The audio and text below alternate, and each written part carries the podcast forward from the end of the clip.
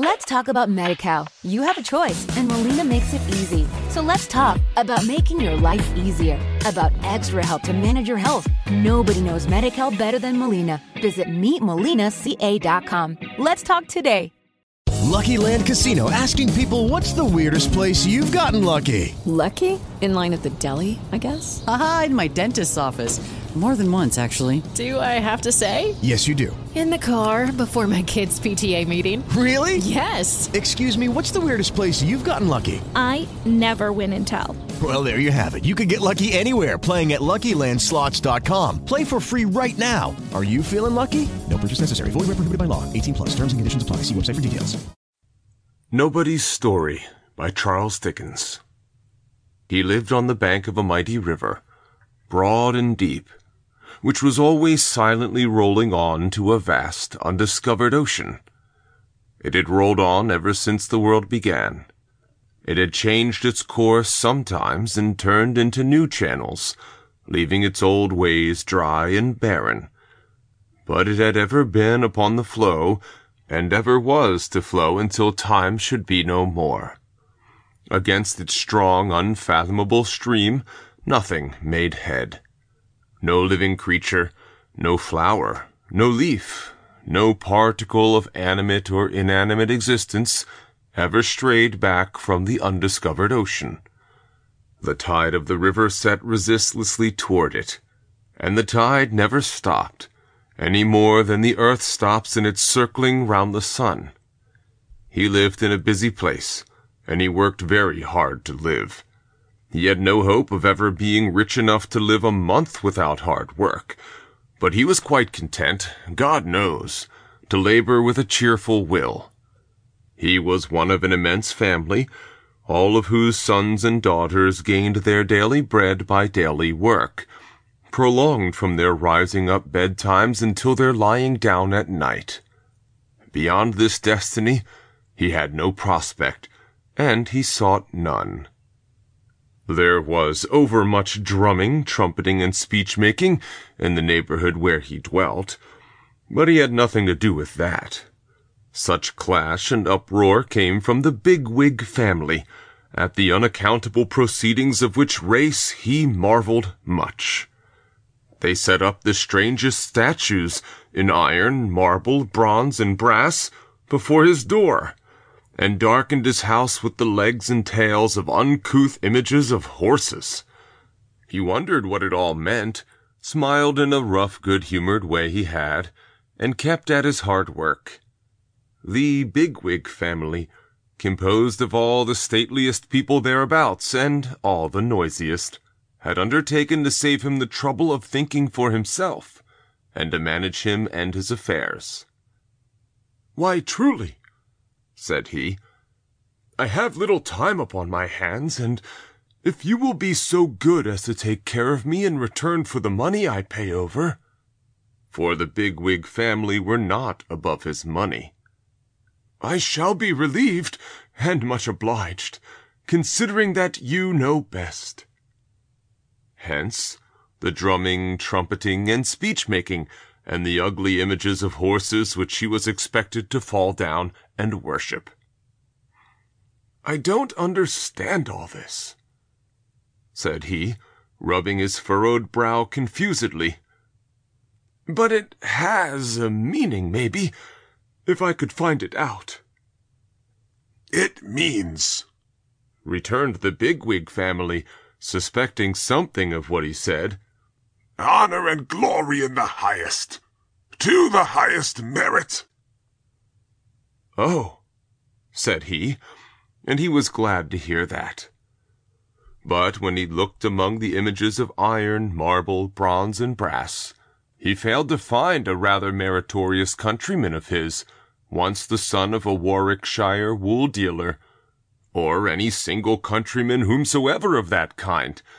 He could find none of the men whose knowledge had rescued him and his children from terrific and disfiguring disease, whose boldness had raised his forefathers from the condition of serfs, whose wise fancy had opened a new and high existence to the humblest, whose skill had filled the working man's world with accumulated wonders. Whereas, he did find others whom he knew no good of, and even others whom he knew much ill of. Humph, said he. I don't quite understand it.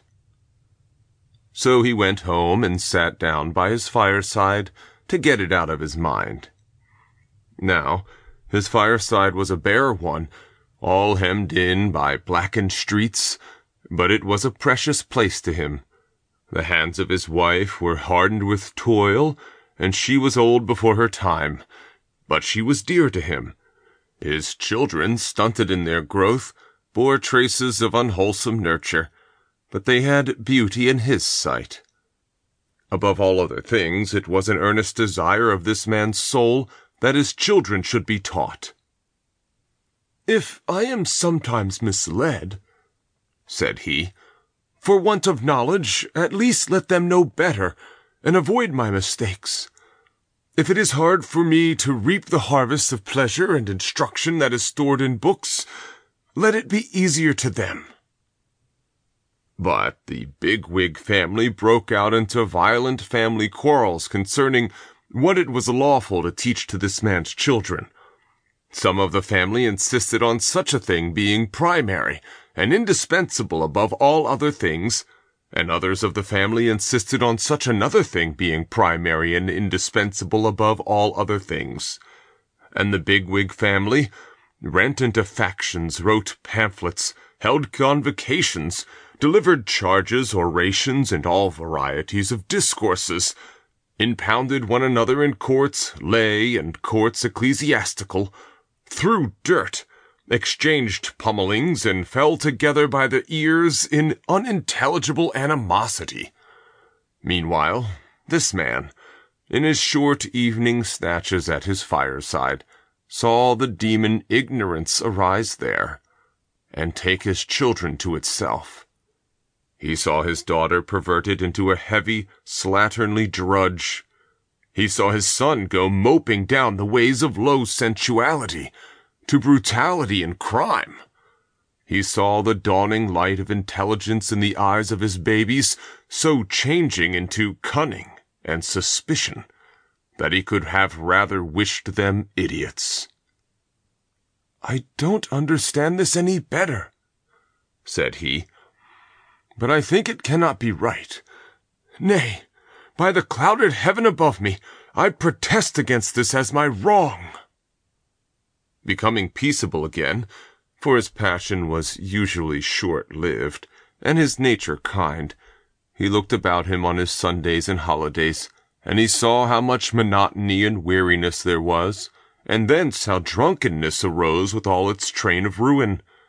Then he appealed to the Bigwig family, and said, We are a laboring people, and I have a glimmering suspicion in me that laboring people of whatever condition were made, by a higher intelligence than yours, as I poorly understand it, to be in need of mental refreshment and recreation.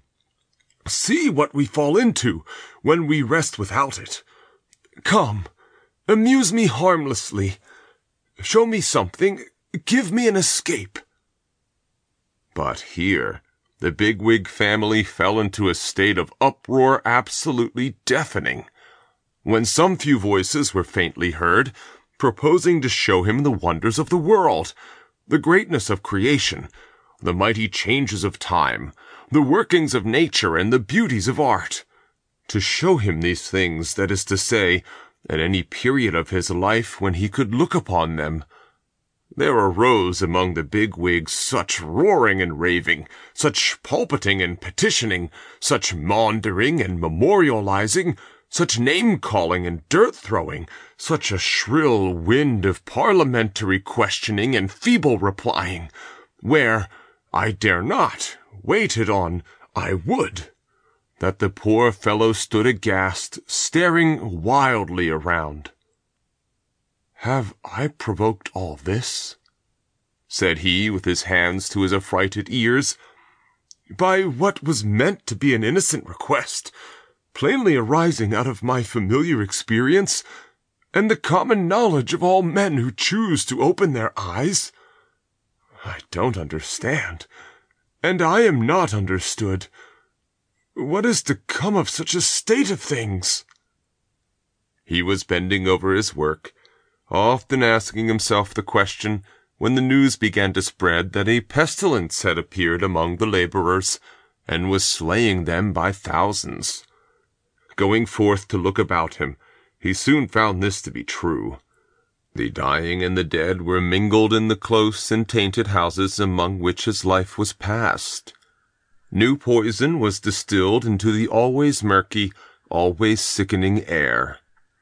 The robust and the weak, old age and infancy, the father and the mother, all were stricken down alike. What means of flight had he? He remained there where he was, and saw those who were dearest to him die.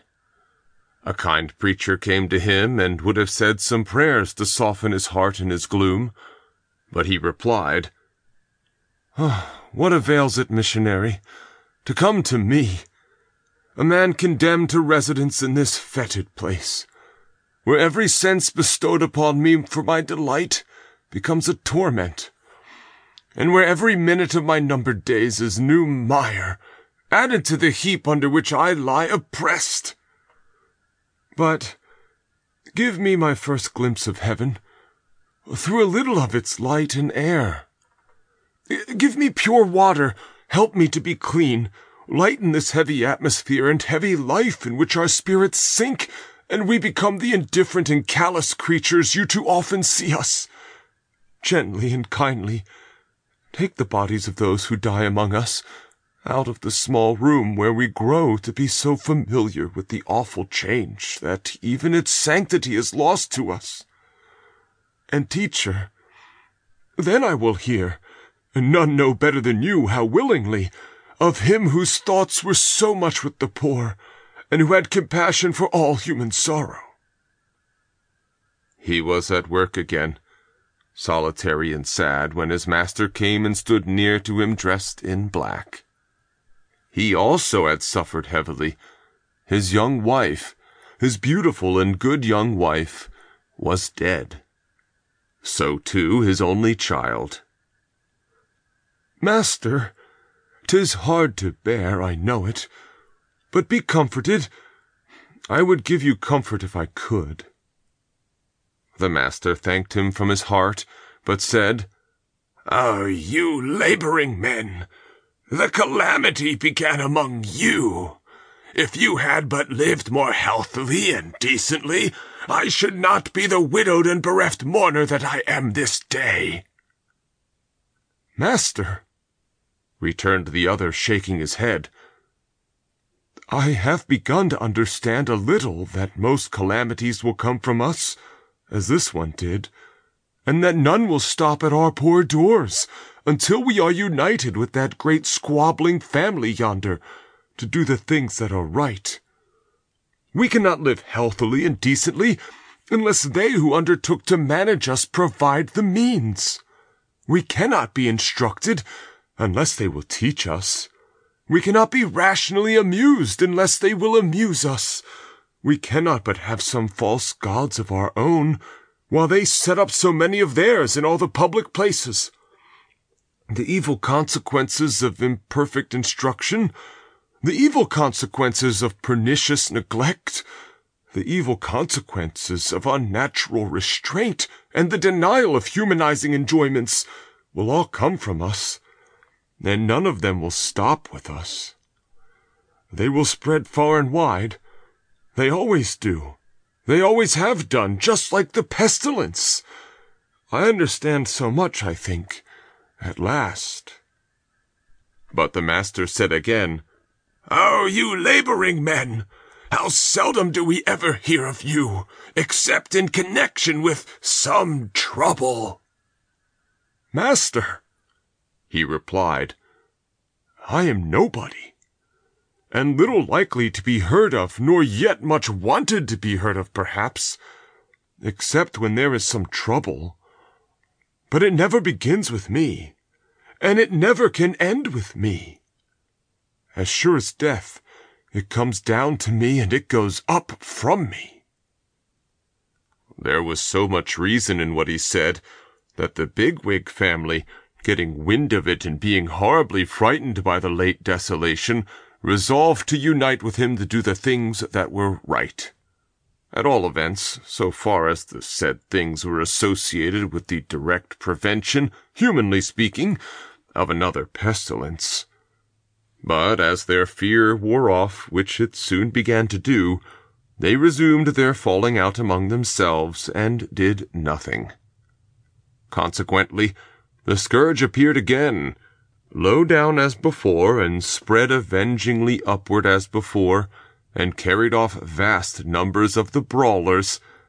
But not a man among them ever admitted, if in the least degree he ever perceived, that he had anything to do with it. So, nobody lived and died in the old, old, old way. And this, in the main, is the whole of nobody's story. Had he no name, you ask? Perhaps it was Legion.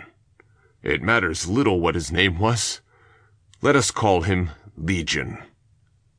If you were ever in the Belgian villages near the field of Waterloo, you will have seen in some quiet little church a monument erected by faithful companions in arms to the memory of Colonel A, Major B, Captains C, D, and E, Lieutenants F and G, Ensigns H, I, and J, seven non-commissioned officers, and one hundred and thirty rank and file, who fell in the discharge of their duty on the memorable day. The story of nobody is the story of the rank and file of the earth.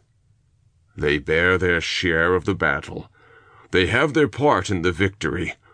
They fall. They leave no name but in the mass. The march of the proudest of us leads to the dusty way by which they go. Oh, let us think of them this year at the Christmas fire, and not forget them when it is burnt out. End of Nobody's Story by Charles Dickens. Let's talk about MediCal. You have a choice, and Molina makes it easy. So let's talk about making your life easier, about extra help to manage your health. Nobody knows MediCal better than Molina. Visit meetmolinaca.com. Let's talk today. Lucky Land Casino asking people what's the weirdest place you've gotten lucky? Lucky? In line at the deli, I guess? Aha, in my dentist's office. More than once, actually. Do I have to say? Yes, you do. In the car before my kids' PTA meeting. Really? Yes. Excuse me, what's the weirdest place you've gotten lucky? I never win and tell. Well, there you have it. You can get lucky anywhere playing at LuckyLandSlots.com. Play for free right now. Are you feeling lucky? No purchase necessary. Void where prohibited by law. 18 plus. Terms and conditions apply. See website for details.